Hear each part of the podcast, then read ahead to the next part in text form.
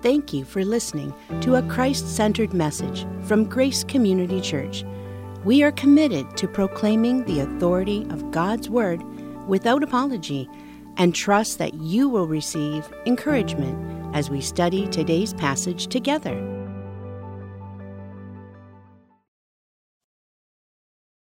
Is it even possible for us to over celebrate the resurrection?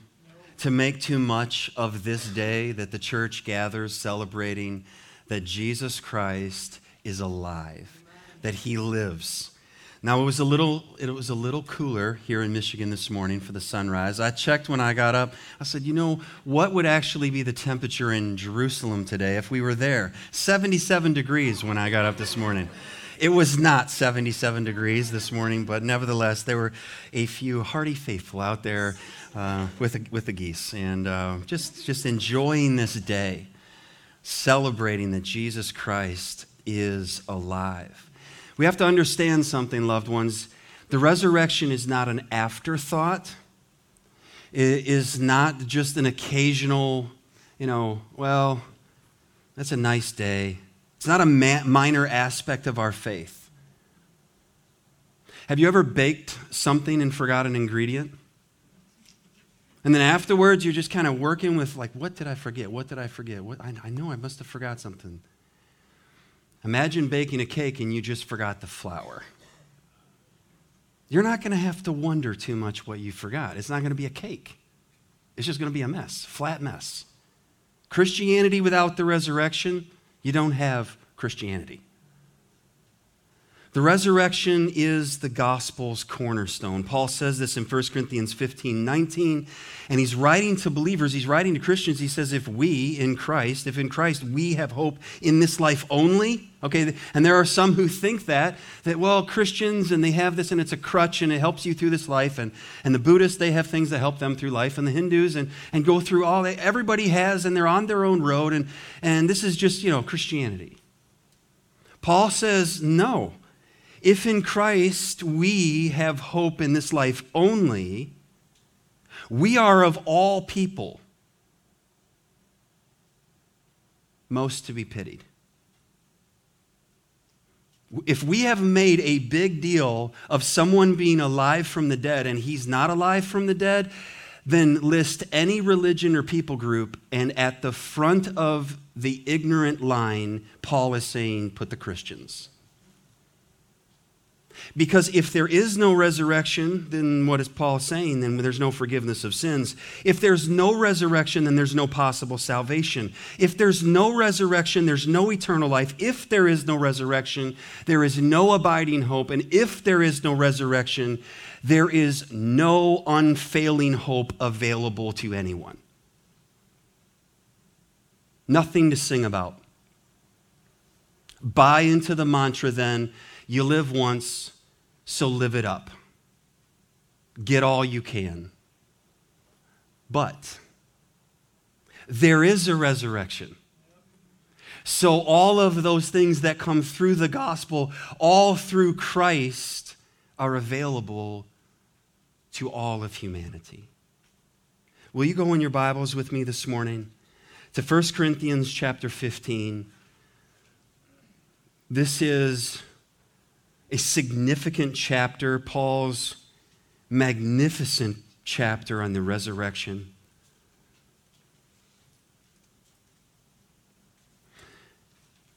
Paul writes to the church, and he loved this church. This church had so many problems, the Corinthian church.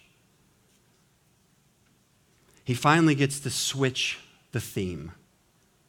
Chapter 15, we went through this study some years ago. 14 chapters he's been, and there's another thing, and there's another thing, and about the Lord's table, and about all, all of these things that were going on in the church. And when chapter 15 opens, it's like the sunrise, and he says, Now.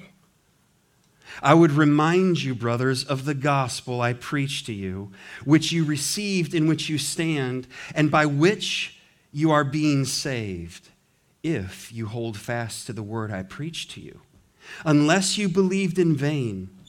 For I delivered to you as of first importance what I also received that Christ died for our sins in accordance with the Scriptures, that he was buried, that he was raised on the third day in accordance with the Scriptures, and that he appeared to Cephas, then to the twelve. Then he appeared to more than 500 brothers at one time, most of whom are still alive, though some have fallen asleep. Then he appeared to James, then to all the apostles. Last of all, as to one untimely born, he appeared also to me. For I am the least of the apostles, unworthy to be called an apostle, because I persecuted the church of God. But by the grace of God, I am what I am, and his grace toward me was not in vain. On the contrary, I worked harder than any of them, though it was not I, but the grace of God that is with me. Whether then it was I or they, so we preach, and so you believed. Father, this is your word. And you, the Bible says that the entrance of your word gives light. So I pray that you will do that today, that you would honor and bless your word. Help me to make it clear. Help me to make it plain. To just simplify and put it right out there. What is the gospel and how do we respond to this word? For the honor and glory of Jesus, we pray. Amen. Paul begins this section, and it's much, it sounds much of what parenting is. Don't you wish you could uh, tell your kids one time to do something and they just have it? They just locked it up. Got it? That's not parenting. How many times have I told you? But if we think just for a moment, we probably heard our parents telling us the very same thing as we were growing up, right?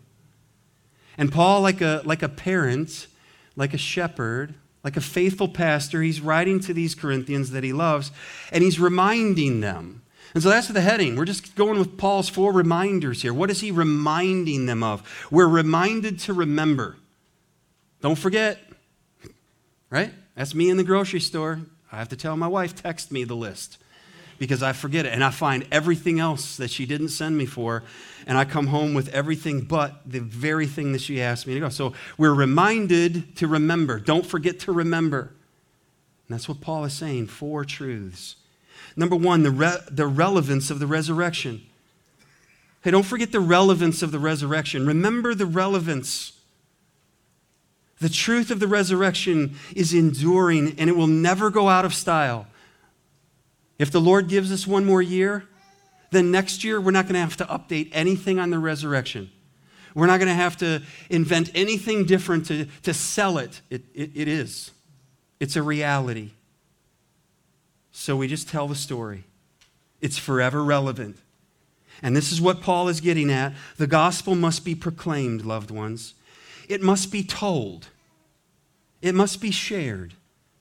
And Paul says, Now I would remind you, brothers, so he's writing to fellow believers, the Christians there in Corinth, I'm reminding you of the gospel I preached to you. Tell this story. Paul's made this transition. Now he's finally getting back to, I want to, re, I want to go back to the, to the jewel of Christianity. I want to go back to the good things that we can share and rejoice in that bring unity. Paul preached to them, or he proclaimed this gospel when he came to the Corinthians.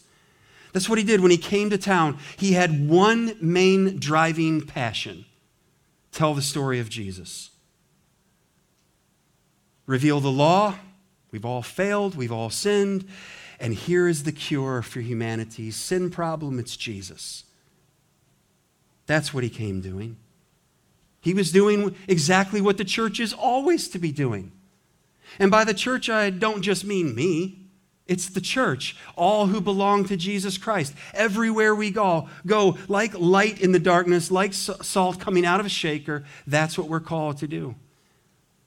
Jesus said it in the Great Commission, Matthew 28, verse 19 Go therefore and make disciples of all nations, baptizing them in the name of the Father and of the Son and of the Holy Spirit, teaching them to observe all that I have commanded you. And behold, I am with you always to the end of the age. Can't do this on our own, loved ones. We cast the seed, and God is the one who opens the heart, who opens spiritually blind eyes. If you are here and you are in Christ, it's because God opened your eyes to how bad you are and how good He is. You have to have both. The gospel must be communicated in words. I'm not sure who came up with that statement. I've known it one time, I've forgotten it. You know, preach the gospel at all times, and if necessary, use words. That's just not biblical. You can't share the gospel just by being good. It doesn't communicate the message of sin and a savior by just being a nice neighbor, a good coworker. It doesn't share the message. If you have a medical issue and you go to a hospital, you do not just want nice medical personnel in the hospital. You need people who are kind and truthful with you. Tell me what my options are. Tell me what my problem is, and tell me how I can be cured. This gospel is relevant for you, and this gospel is relevant for me, and this gospel is relevant to everyone, everyone who is alive. So Paul came. He came preaching this gospel. He proclaimed the gospel. He told this message. But then he reminds them that this gospel must be received, which you receive. So he said, I preached this message to you. I proclaimed this message, and you received this message. You, you took it to heart. Um, when Joseph was told, Mary, your, your betrothed wife, you're not married yet, haven't consummated this wedding yet these vows, but that which is in her is of the Holy Spirit. So take her, Joseph. And he took her to himself. In other words, I'll be identified with her. I will remain with her. I will not put her aside. I will be associated with her. And this is what Paul says I came and I preached this message, and you received to be identified with this message.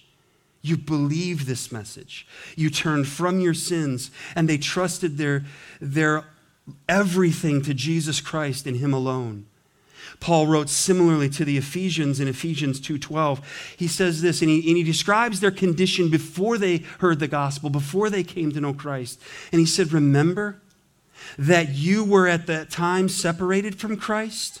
So he's writing to Gentiles. These are not physical descendants of Abraham, Isaac, and Jacob like many of us here today. You were separated. You were alienated from the commonwealth of Israel. You were strangers to the covenants of promise. And where does that leave anyone?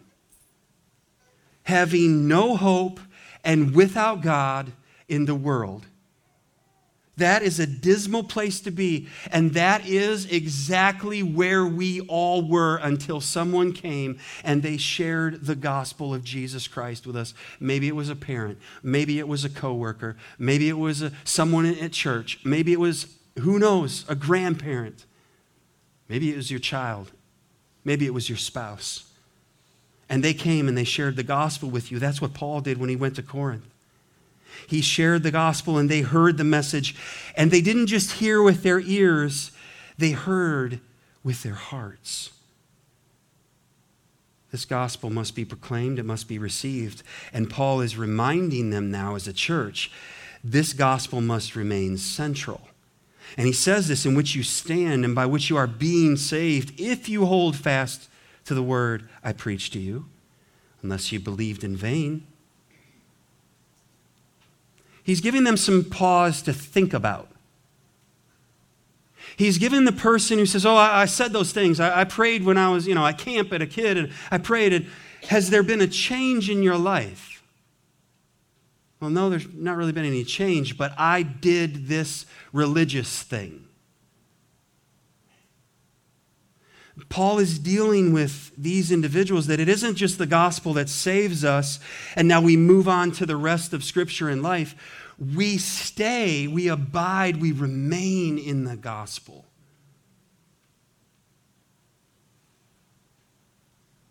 No one can help you by being saved for you, by praying for you in place of you you can't be i can't be baptized for somebody or or give something in their name and it do any spiritual good for them this is between you and the Father in heaven, and there's only one way to be reconciled to this God who is holy, and it's through the Son that He provided through Jesus Christ, the only Savior.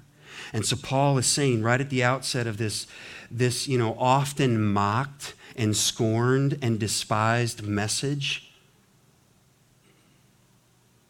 the resurrection, it must remain central because it's true. We're so in danger of forgetting this. I mean, maybe it's not you, maybe it's just me. I can get busy. I can get watching the news. I can be trying to think of all the things that need to be done. I haven't gotten done. I should have, and all these different things. And suddenly, the resurrection, the gospel, Christ.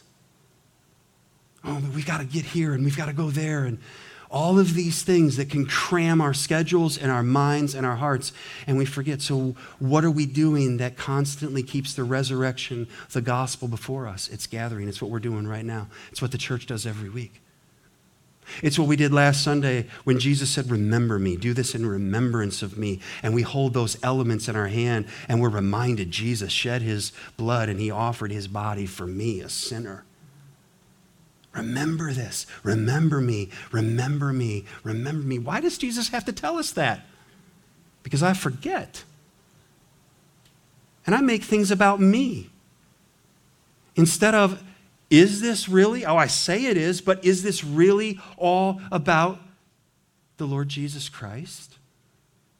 How do you offend me if I'm just surrendered to Jesus Christ who was slaughtered in my place? So we strive together. We strive together for unity.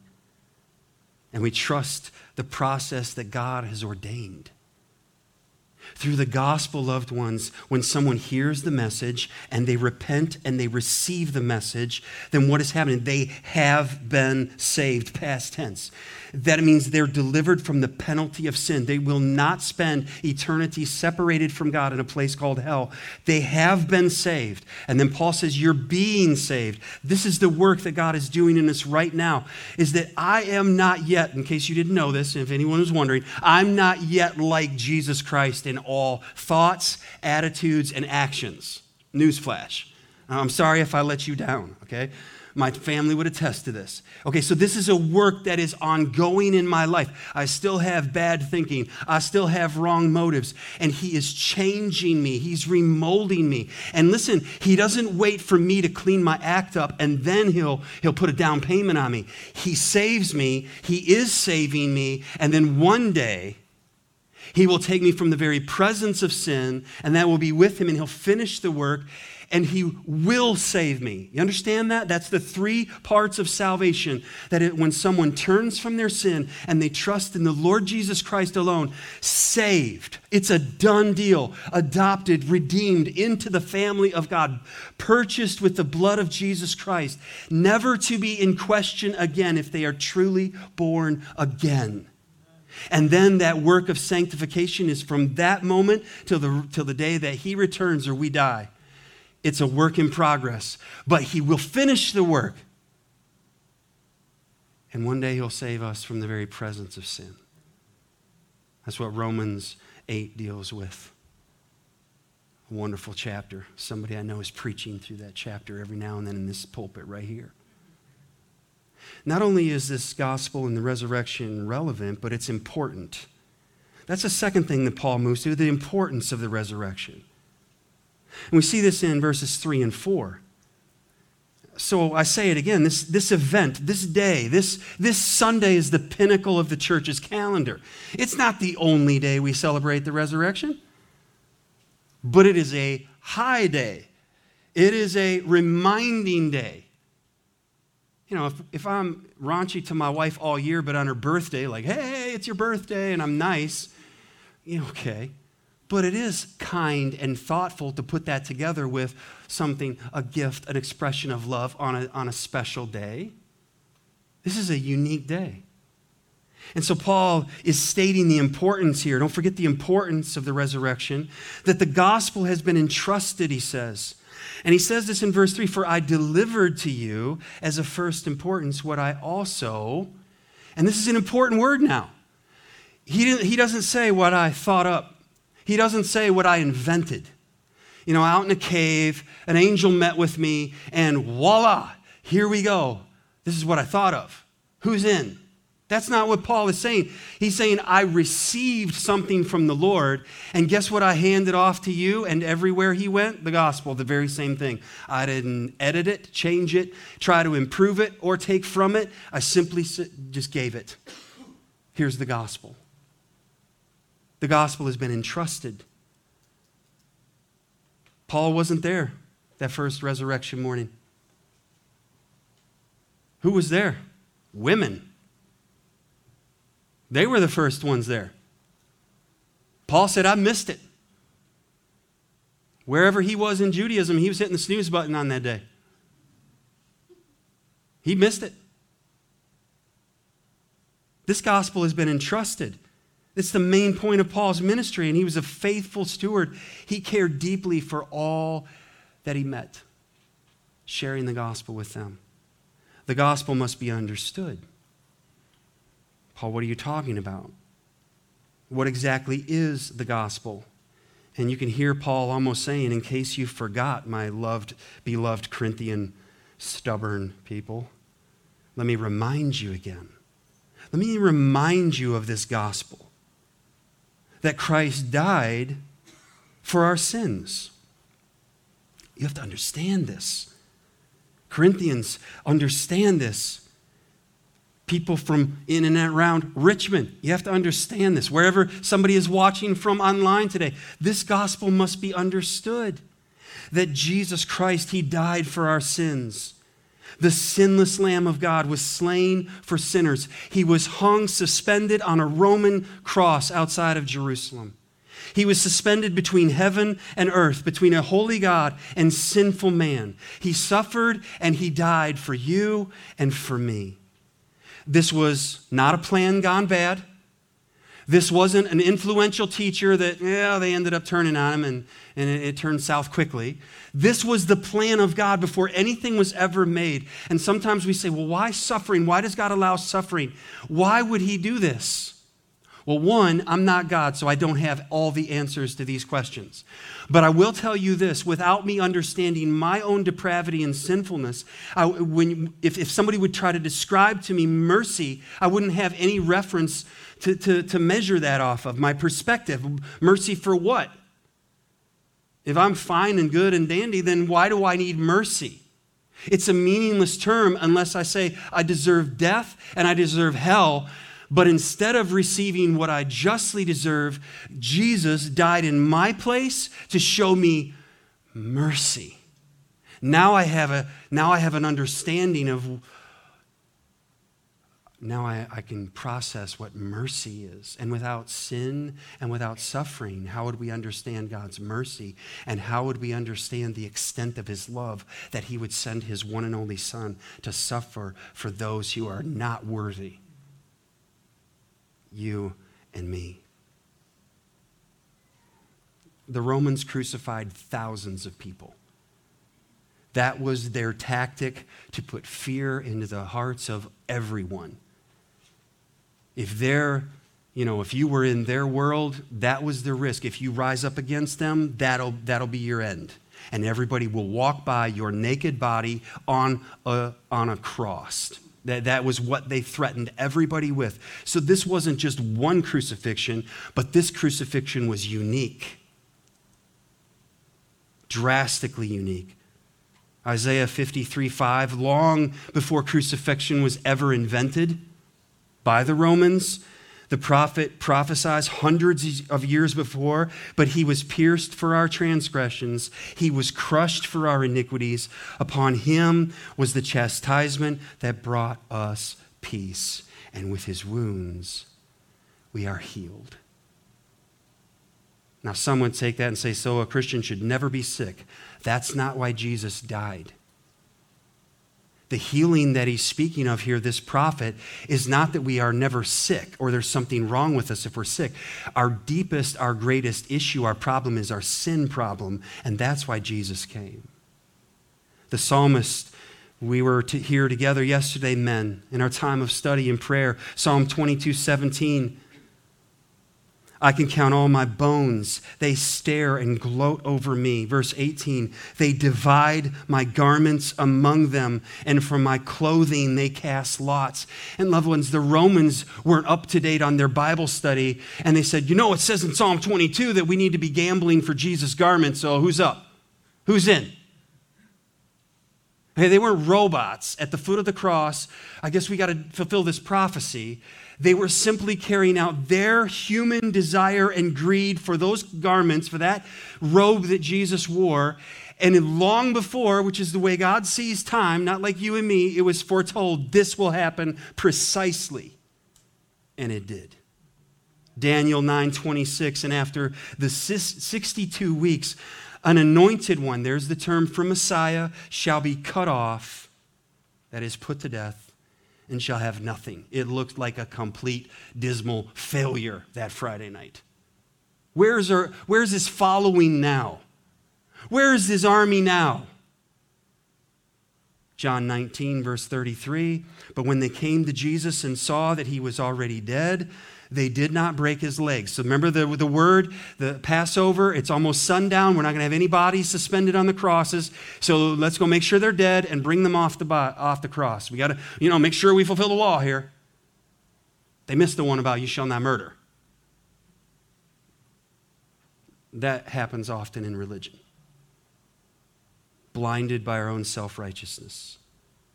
But one of the soldiers pierced his side with a spear and at once there came out blood and water. He was already dead. What did he say? No one's going to take my life from me. I lay it down. And if I lay it down, I'll take it back. That's what God does. There's no other king that's done that. But this is a unique king. This is the Savior King. He was buried. Yes, he was crucified, Christ died, and he was buried.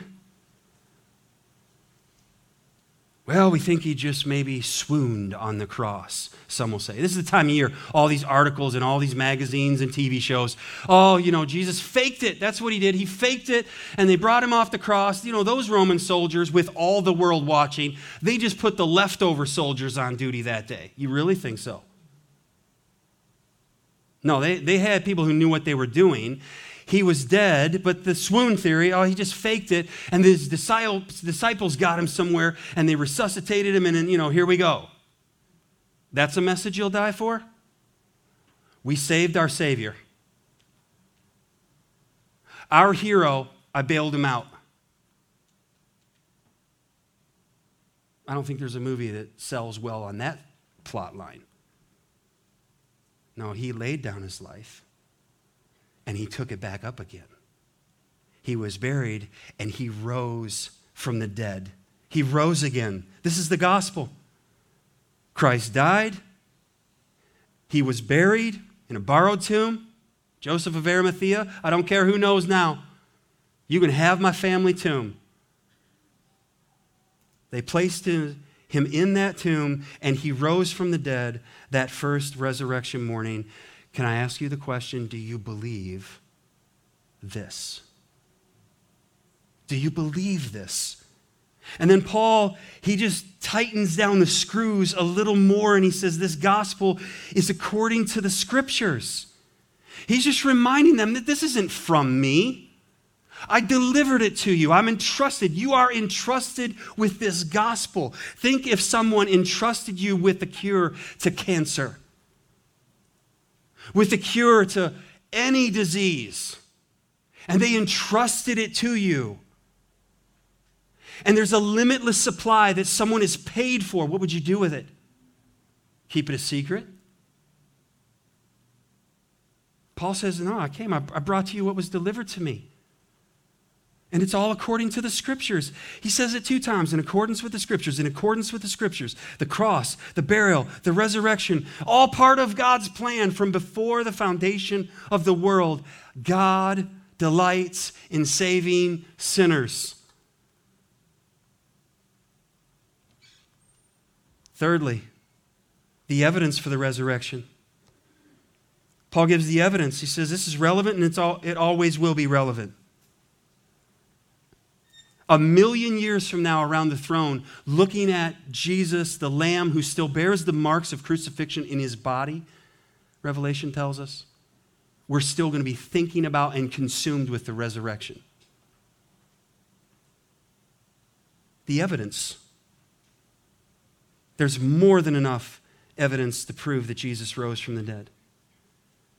The primary evidence is the empty tomb the empty tomb. Each of the Gospels, they tell the story of the empty tomb.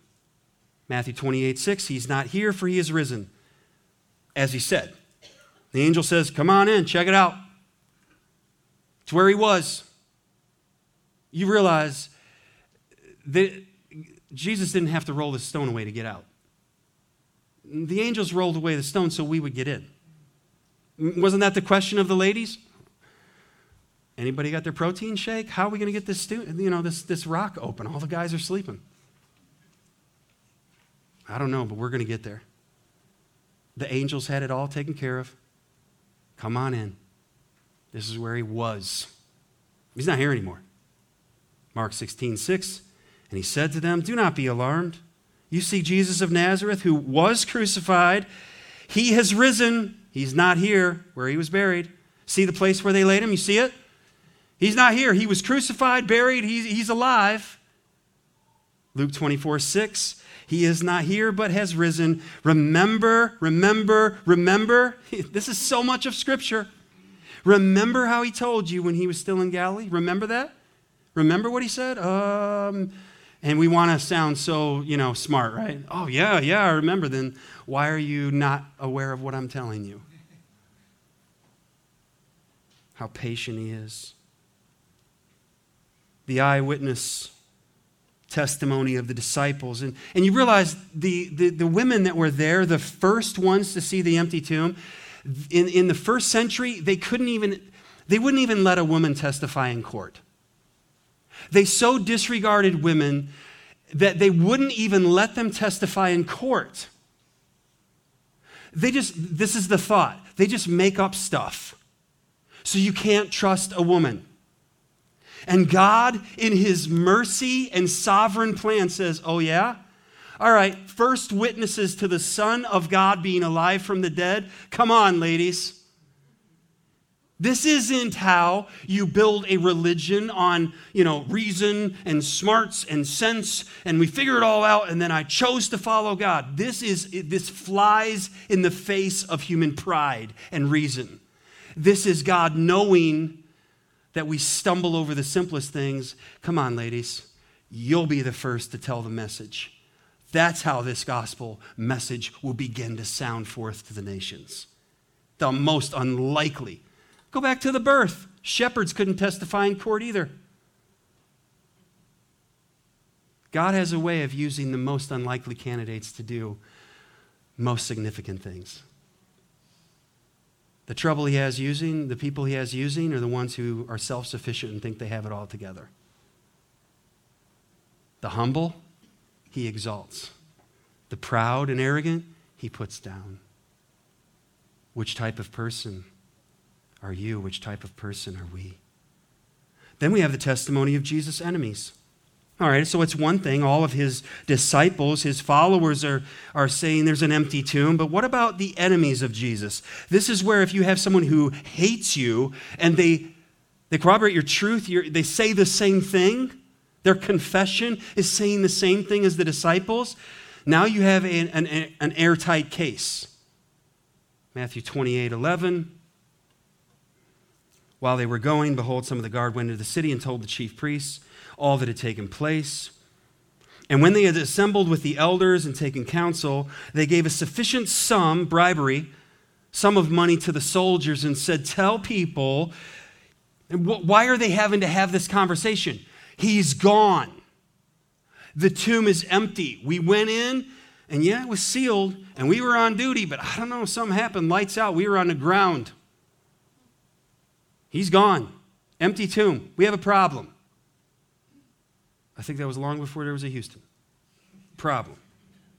So they come up with the plan. Verse 13 tell people his disciples came by night and stole him away while we were asleep. That's their plan. Now, let's just work with this for a second. Anybody remember what the disciples were doing when Jesus was in the tomb? They weren't forming any campaigns for bringing Jesus back and just hang on and, and get the guitar and get the instruments and all the, you know, let's get there. And we're just going to stare down the soldiers at the tomb because it's coming. Resurrection is coming. That's right, James. That's right, Peter. None of them said that. What are they all doing? Fearing for their lives, hiding out while the women are making their way to the tomb. And the gospel writers don't hide it. They don't make themselves look good. Oh, you know, Peter and I were about to get going. They don't say it that way. They just level. We were back at the farm doing nothing except knees were shaking, stricken with fear. Thank the Lord for the ladies who went to find out and came and told us. It just rings true if you're an investigator. There's just truth here all over this account. And so they come up with here's the plan. These ragtag group of guys that are scared out of their minds, the women are out leading at that point. They mustered together some strength in the middle of the night and they came and they overpowered the guards and they rolled the stone back and they took the dead body of Jesus out. And that's, that's what happened to him. And verse 14 if this comes to the governor's ears, we'll satisfy him and keep you out of trouble. So they took the money and they did as they were directed. And this story, Matthew says, has been spread among the Jews to this day. And can I add to a present tense? There's people who still think that. They're just not thinking through that scenario. It makes no sense. So, Jesus' disciples, the tomb is empty. Jesus' enemies, the tomb is empty. We have a problem unless you believe that Jesus is alive from the dead. Then you don't have a problem.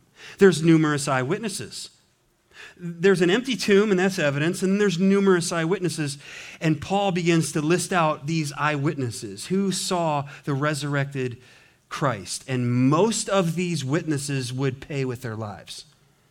This wasn't a story that was just, you know, a great story to buy into, and then you can have your best life now. Most of the people who told this story suffered martyrdom in horrific ways. But they couldn't deny the truth of the resurrection. Paul says that Jesus appeared to Cephas in verse 5. That's another name for Peter. Well, who's he? He's the lead denier. Oh, I tell you, not him. No, I'm not one of his. No way. I promise, I swear by heaven, I'm not one of his. And Jesus came and said, Hi, Peter. You see where it starts off in this? Like, here's the, would become the, the lead preacher on the day of Pentecost. He saw the resurrected Savior. Jesus appeared to the, the apostles, verse 5. The 12 is a, is a name that they, were, that they would be known by, that group. Uh, Peter preaches about this in Acts chapter 4 and verse 8. Then Peter filled with the Holy Spirit, said to them, okay, these, these are the religious people that he's talking to, the enemies, the ones who had Jesus killed, crucified. He said to them, rulers of the people and elders, if we are being examined today concerning a good deed done to a crippled man, by what means this man has been healed, let it be known to all of you and to all the people of Israel that by the name of Jesus Christ of Nazareth, uh oh, here we go again. We thought we got rid of this individual. And Peter is saying it has everything to do with Jesus Christ of Nazareth, whom, if you remember a little while back, you crucified. You remember that. And what happened to him, whom God raised from the dead by him this man is standing before you well. This Jesus is the stone that was rejected by you, the builders, which has become the cornerstone. And then he says this I mean, Peter is just going. And there is salvation in no one else, for there is no other name under heaven given among men by which, religious leaders, you must be saved. People who are not Jews, they're Gentiles, you must be saved. There's one name. There's one name. There's no other name. And verse 20 says this Peter's like, hey, listen, for we cannot but speak of what we have seen and heard. This is eyewitness testimony. What we saw, what we heard, we're just telling people. It's true. Jesus appeared, uh, Paul says, to more than 500 brothers at one time in verse 6. And Paul is saying, hey, they're still alive. To the Corinthians, you want to you wanna go check it out? Go talk to them. They're still eyewitnesses. Most of them are still alive. Some of them have died, and that's the, that's the language for believers, fallen asleep. The sting of death is gone. Death is just an usher to the presence of the Lord. It's lost all of its, you know, power. We grieve for those who pass away, our loved ones but we grieve for our loss, not for their loss. They're, they're with Christ. Why? Because of the resurrection. And if this is just something we tell at gravesides to give people comfort and hope for a few years, that's why Paul is saying, then we're crazy. Then the whole world should say, oh, look at those poor people at that graveside of their loved one. And they're saying again, there's a resurrection. Oh, isn't that sweet? But there is. Jesus is alive. Paul says that Jesus appeared to James. Most likely, I would, I would say he's probably talking about the brother of Jesus. Well, who's he? The family of Jesus. They didn't believe in Jesus. John chapter 7, hey, Jesus, why don't you head on up to the, to the crowd where everybody's going to be? They want to see you. And Jesus says to his brothers, Come on, you know, if you're a brother, you know how you talk to your brothers. And Jesus says, Actually, it's not my day to die, but it could be yours, brothers. I until they saw him alive from the dead and they said, I love my, my brother, my Lord, my Savior. Even Mary, my soul has rejoiced in God, my Savior. Mary needed a Savior. His brothers needed a Savior. Jesus was seen by the rest of the apostles over that 40 day period between his resurrection and his ascension to heaven. And then Paul comes to this figure, and it's himself. And he would never be the same, and that account is in Acts chapter 9. And that's the third evidence that we have here, and it's transformed lives. So, this is the question that we have to do. With this list that Paul just gave us, even with Paul himself, you have to ask the question what changed them? What happened to them? And what difference does it make to me today? I mean, 2022, does this matter? Absolutely still relevant, and it's important. What about the evidence? Look at the changed lives. Look at the apostles. Scared to death, Jesus is nearby, his body anyway, and they're fearing for their lives. And then he's alive. They see him 40 days, ascends back to heaven. He's gone physically from the earth. His spirit comes, and this ragtag group of men and women change the world. And you have to say, what happened? What changed them? The resurrection of Jesus Christ. Then we get to Saul of Tarsus. And he says, uh, I'll read it again, verse 8, and he says, Last of all, as to one untimely born, he appeared also to me, for I'm the least of the apostles. I'm unworthy to be called an apostle. Why, Paul? Because I persecuted the church of God. I was an enemy of the gospel. I was an enemy of the cross. I was an enemy of Christ. And he came and saved me. And do you know why Paul would say that? To simply make me a testimony of his mercy. So that there would be no one living in the rest of human time that could ever say, I don't think that Jesus Christ would love and forgive and save me. And every Christian can say, I'm glad you said that. Because in my Bible, in 1 Corinthians 15, right here, would you read that out loud from the guy who wrote most of the New Testament? And Paul says, I'll take this as a badge of grace and mercy that if the Lord can save me, go ahead, tell everybody about me for the rest of time and tell them about my Jesus. Tell them about Jesus and what he did for me. He changed my life. The number one enemy of the church is changed into the number one missionary of the church. And you have to say, hey, what happened to the Pharisee Saul of Tarsus? He's saying he saw Jesus, blinded him for a couple days.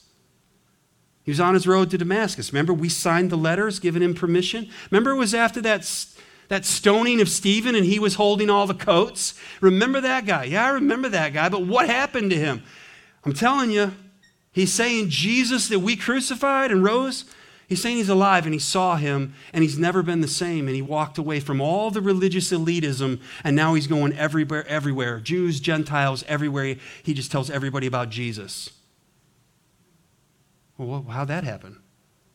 The resurrection changed his life. There's another individual, and it's not in our text, but another individual that you're familiar with, and his name is John Newton.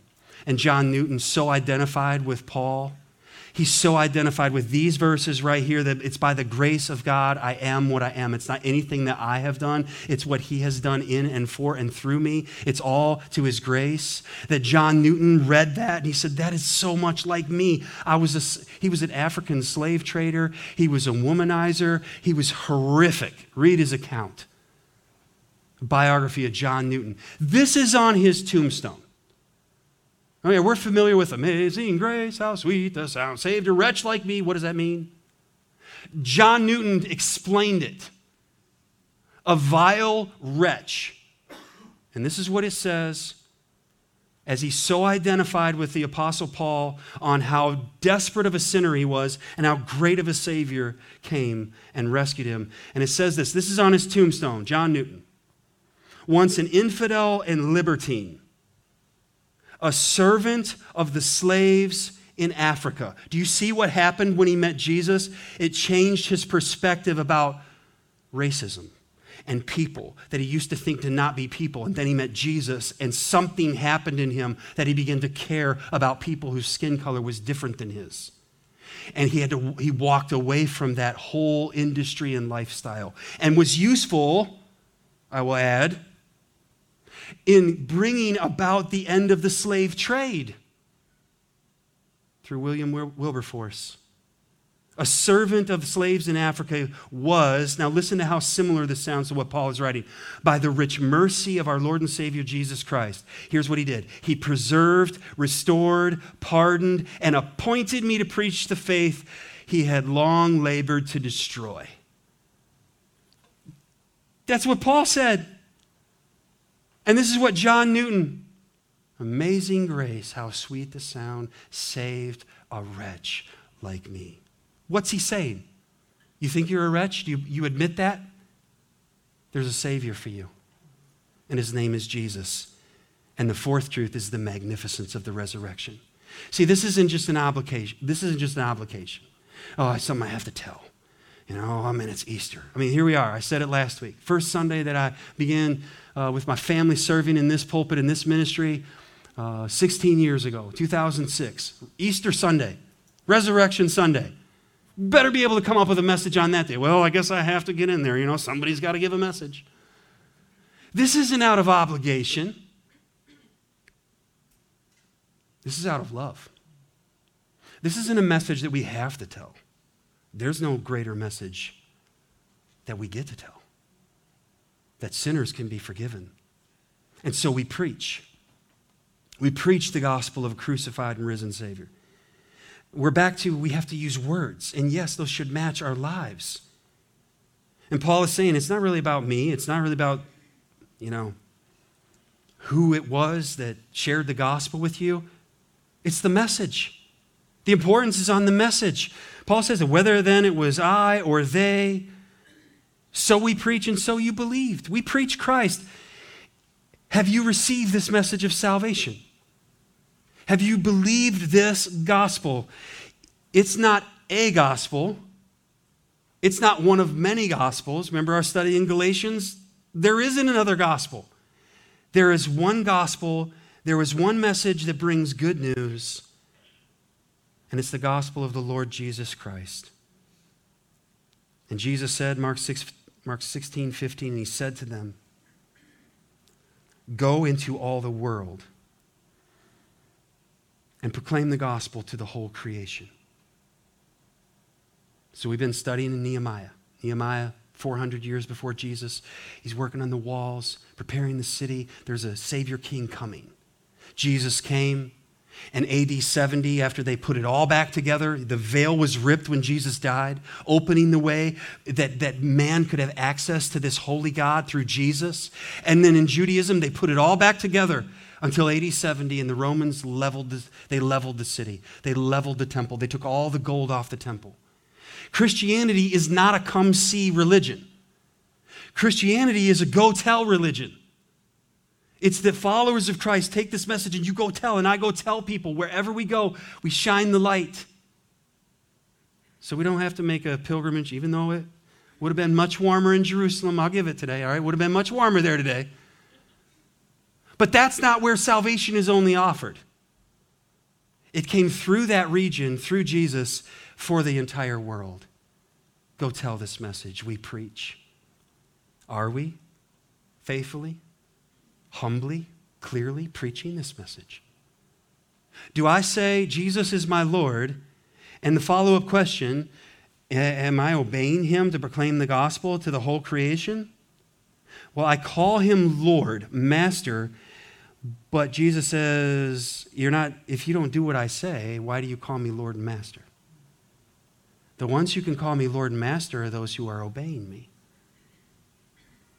My sheep hear my voice, they follow me. We preach this gospel, and here's the promise some will repent and believe. This is what Paul knew when he went to Ephesus, when he went to Thessalonica, when he went to Athens, when he went to Corinth, wherever he went. I'm going to preach this message, and here's the hope that I have and the knowledge that I have. Someone will repent, someone will come to faith in Christ. God is the one who opens blind eyes. So, this is our message, and it defines our mission. When Paul did preach the gospel in Antioch, the Jews rejected it. And many of the Gentiles that day believed. Acts 13 and verse 48. This is what happened, okay? So, so Paul would go, and indebted to the Jewish people, he would apply, he would tell them the gospel. And then the Jews rejected it. Get out of here, Paul. And when the Gentiles heard this, they began rejoicing and glorifying the word of the Lord. Notice that they did not glorify Paul, they glorified the message that Paul brought to them, the word of the Lord. Not Paul's word, the word of the Lord. And here's the faith and hope and confidence that we have that Paul had. He preached the message, people heard the word of God, they glorified, they began to rejoice, and as many as were appointed to eternal life believed. So you don't have to be afraid of, do I have all the answers to, to my loved one's questions? When I have all the answers from the Bible, then I'll tell them the gospel. Never going to happen. Not going to happen. Tell what you know. Tell of the goodness and the grace of God. And those whom the Lord has appointed, guess what will happen? Not because of you and not because of me. Because all that the Lord has appointed to eternal life, you know what's going to happen? They will believe. It's not on you and it's not on me. It's just on us to be faithful and plant the seed, plant the seed, plant the seed. And the Lord is the one who opens blind eyes. Romans 10 17. So then faith comes from hearing, and hearing through the word of Christ. What are we doing today? Here's the word of Christ. Are you hearing? Are you hearing the God who made you? Call to you? Are you hearing the reminder that we've been reminded to remember? Remember. Remember the resurrection. Remember the relevance, the importance, the evidence, and the magnificence of the resurrection. This is what we talk about. Remember what Jesus said to Martha when she was so upset with him outside of the city, and Lazarus, her brother, was dead, and Jesus didn't show up when she said, You should have showed up, and why weren't you here? And Jesus so lovingly, patiently, tenderly he loved her. He did not scold her. He did not shame her, but he loved her and he told her the truth. And he said those beautiful words I am the resurrection and the life. Whoever believes in me, though he die, yet shall he live. And everyone, Martha, and everyone listening today, everyone who lives and believes in me shall never die. And this is what Jesus asked Martha Do you believe this? And this is what we, I'm asking you, do you believe this? And this is what you have to ask Do I believe this? I'm not saying that I just checked the box, I believe it. I, I, believe it. I'm saying, have you surrendered your life to Jesus? Because that's what Jesus is telling Martha. Martha, do you trust me? Why is there, the resurrection relevant, important, and there's evidence and magnificent? Because Jesus said, I am the resurrection. Now, do you know why we can't make too big of a deal or sing too loud about the resurrection or even sing too long about the resurrection? Because Jesus said, I am the resurrection. Can we really make too much of a too much of Jesus Christ? Can we give him too much? Can we serve him too much? Can we forgive others in, in the honor and name and glory of Jesus too much? No. I am the resurrection and the life. Do you believe this? Do you believe this? Can I ask you this question this morning? Have you ever come to the place that you have admitted your sin to God? God, I am a sinner. Like you just stop doing gymnastics with words. I am a sinner, and I deserve to be punished for my sin. But I've heard this message that Jesus Christ came, was born of a virgin, and he lived the life I could never live, sinless. And he died the death that I deserved to die. And he was buried, and he rose again, and he ascended, and he's coming again. So I have heard this, and I believe, and I trust in the Lord Jesus Christ. I surrender to him, and I confess him as Lord. Has that ever happened in your life? Have you ever come to that place where you stopped rebelling and fighting against the God that made you and you bear his image? The only way that we can be reconciled is through the peace that comes through Jesus. God himself had to make this. He's not waiting for you to clean up your act, to get a few things together surrender. Get honest with God today. And believers, say, Yes, He has saved me. Then help us to hear those words from Jesus to the church in Ephesus. Have you lost your first love? We're right back where we started this message. We're reminded to remember. And Jesus says, Well, you're really fighting and you really got all that going on and your doctrine and all that, Ephesian church, but I have a problem. You've lost your first love. So here's the way back. If you're away from God this morning, you say, Yes, I, I have confessed Him as my Lord, but I'm away. Jesus says, Remember, repent, and come back. Return. Go back to where you started in love. And it's just a response to his love. Will you stand together this morning? I'm going to pray. This is an opportunity for you. If you've never trusted in Christ, take that step. If you know, yes, I have been saved, and I need to take that first step of obedience and publicly proclaim my faith in Christ and follow in baptism, hey, that opportunity is coming. We're going to baptize the first Sunday of May talk to me, talk to one of the elders after the service. At the Welcome Center, they can help you. But don't leave saying, hmm, that's interesting. I'm going to get back to that. This needs to be resolved in every one of our hearts and lives right now. Because not one of us can say, tomorrow I will anything. You've been given, and I've been given right now, today, the present. Let's respond to this message in a, wor- in a way that is worthy of the Lamb. Father, thank you Thank you for the cross. And thank you for the gospel. Thank you for your church and thank you for your spirit. Thank you that right now you are ready and willing and able to save anyone who has never turned from their sin and trust in you.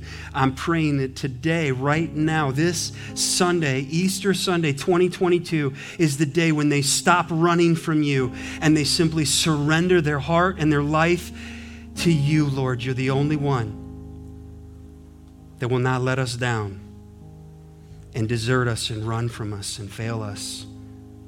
It's you, Lord. We love you because you loved us first. May we live in the light of this gospel for all our days. Use us for the honor and glory of Jesus, in whose name we pray. And all God's people said, Amen. Thank you again for listening to Teaching from the Word at Grace Community Church. We are located in Richmond, Michigan. You can find us online at mygracechurch.com. Please subscribe and follow us at My Grace Church. It would be greatly appreciated if you would take a moment to rate, like, and share this message. We want you to always remember that you are loved.